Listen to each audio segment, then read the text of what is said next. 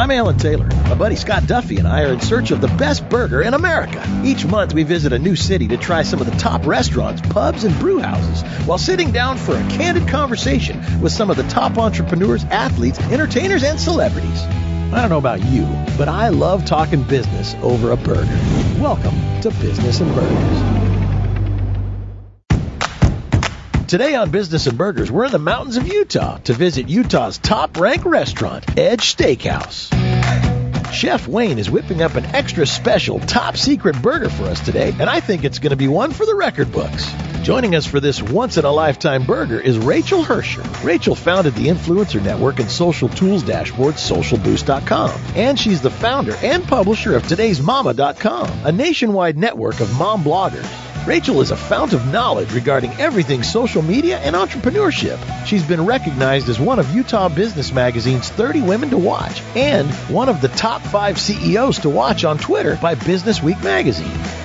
So Rachael is today's mama. Yes. And has built a, a blog, a social media empire. And I, I am really My looking empire. forward to learning. But wait a minute, before Yeah. we get there, Yeah. Nicole here is going to Yes. tell us about something that is, I think they're going to throw down the gauntlet to all burger makers in the world. Yeah. It is. It's pretty amazing. So our Edge Burger is actually on our underground menu. You have to know about it. Give us 24 hours notice. Purebred Japanese A5 Wagyu Whoa. met with domestic uh, Snake River Farms Wagyu. So chef makes a 50-50 blend ground in-house that I think will blow your mind. Challenge accepted. Challenge accepted. I'll be right back. I am. Thank Cool. you. So h- how did you get started? I feel like the old lady of the internet because I actually started in 2004. I had a two month old and a 22 month old, and I started a publishing company. So we used to create books that were places to go and things to do, sports leagues, music lessons, all that kind of stuff. And the back had coupons. And in Utah, it was called the Utah Mama's Handbook. But we ended up licensing that out to newspapers all over the country. We had a Seattle Mama, a Bay Area Mama, a San Diego Mama, Houston. We were Wow. All over. You syndicated it. yeah. So and and I always had a web presence to go with them. Um, in 2004, I mean, Facebook didn't even exist. I think it was still an idea coming about in Mark's brain in a dorm somewhere, right? Yeah. But in 2008, we were actually getting ready to sell it. It was September of 2008. You can guess what happens next. Yeah. Money dried up. Ugh, the world fell apart. And so print was a bad place to be. Local advertisers didn't have money anymore. Um, and newspapers were a horrible place Wow. to be. I mean, they they were getting rid of their targeted publications departments, which is where we were. Is there a pivot somewhere in The there? The conversation is all about pivot, right? Yeah. So um, we really saw all the energy in social media, so we shifted everything online. We started doing social media conferences for bloggers and women, and and really just evolving with that. We run today'smama.com, but then we also run a network called Social Boost that helps take care of other bloggers and what they're doing. I've been on Today's Mom on Facebook Yes. and other social networks, and you have like 500,000 followers, 600,000 followers. 570,000, but nobody's really. But counting. nobody's really counting. It's probably 568 right now. I'm just. and that's just on Facebook. Yes. And I'm curious, you know, for somebody just starting today, Yeah. how do you build your social presence? Well, and let's be honest, it's a whole lot harder to achieve those numbers today than it was two years ago or a year because- ago. Facebook's locked down their algorithm so much. I mean, we used to be able to grow at 4, 8, 12%.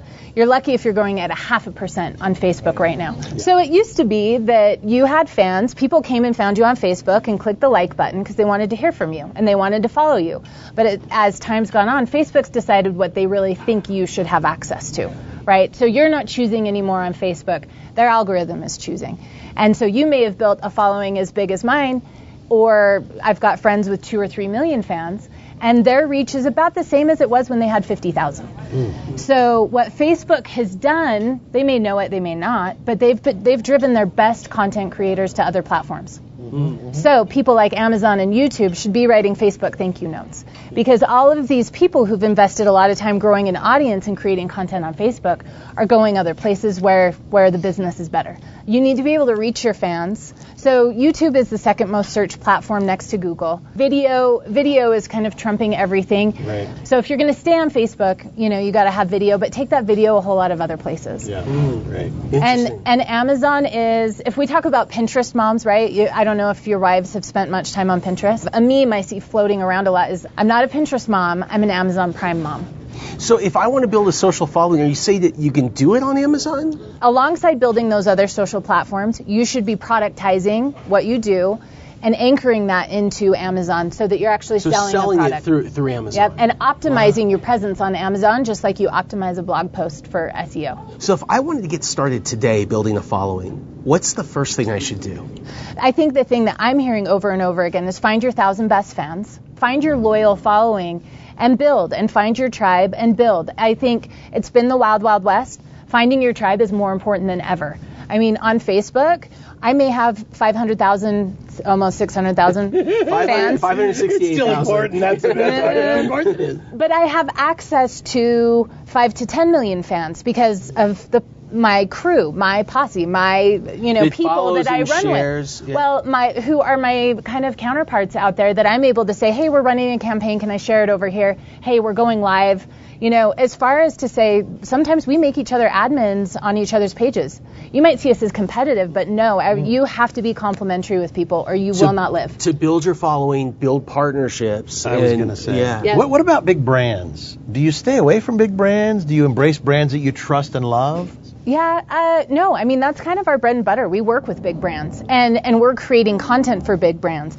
And there's a sweet spot. We don't want to create overproduced content, right? We don't want to look like an ad.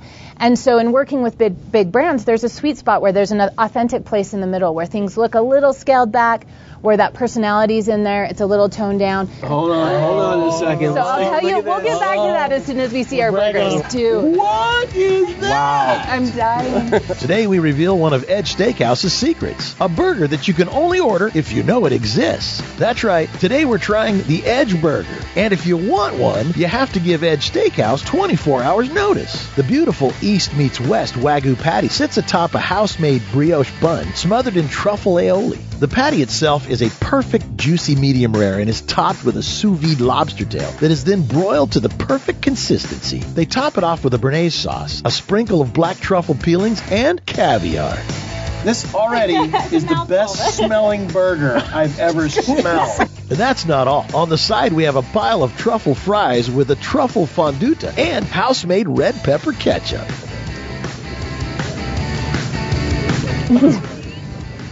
Oh my gosh. It's so good.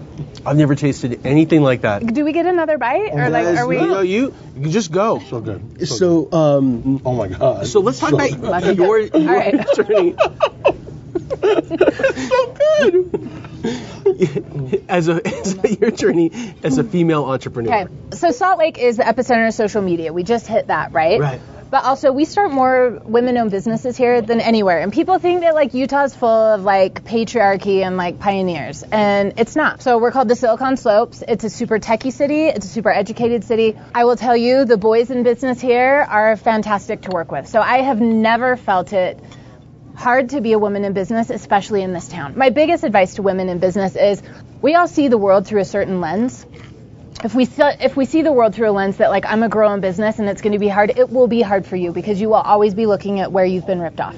Go into it like it's not going to be a thing, and usually it's not going to be a thing. So, what about money?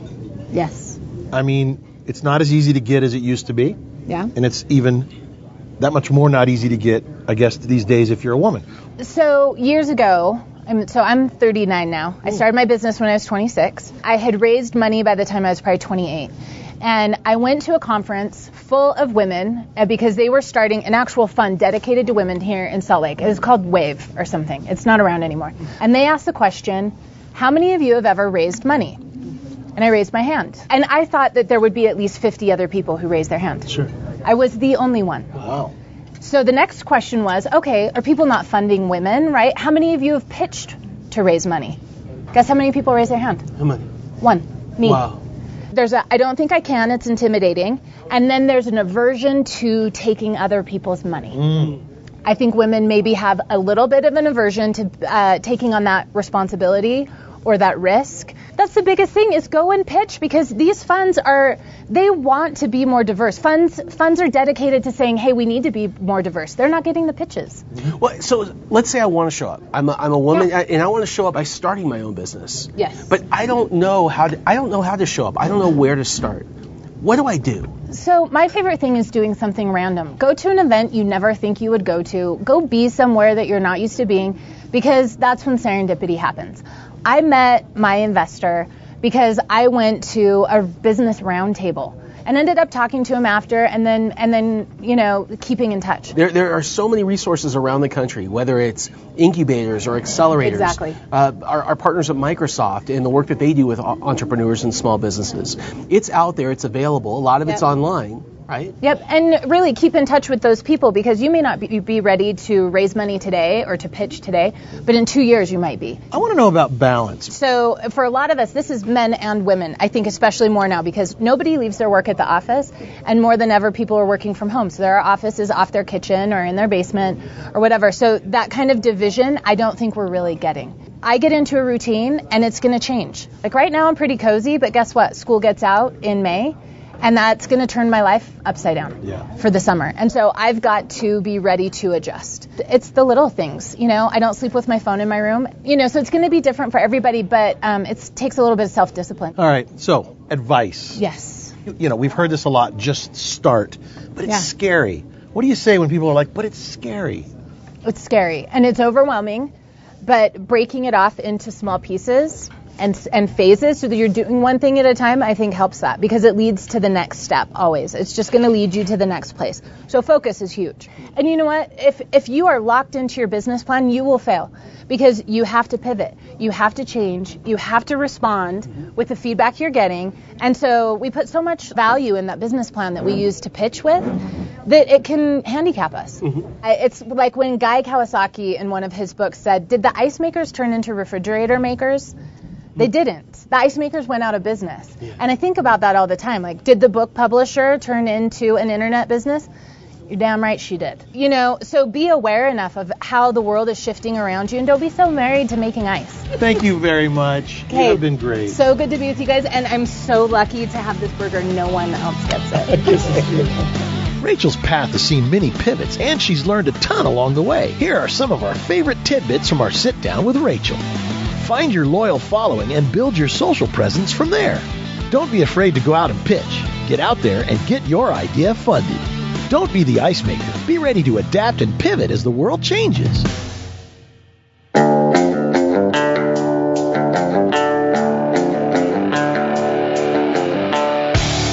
Check out more episodes of Business and Burgers and our B&B blog at our website, businessandburgers.com. And don't forget, visit Business and Burgers on Facebook and give us a big thumbs up. See you next time right here on Business and Burgers.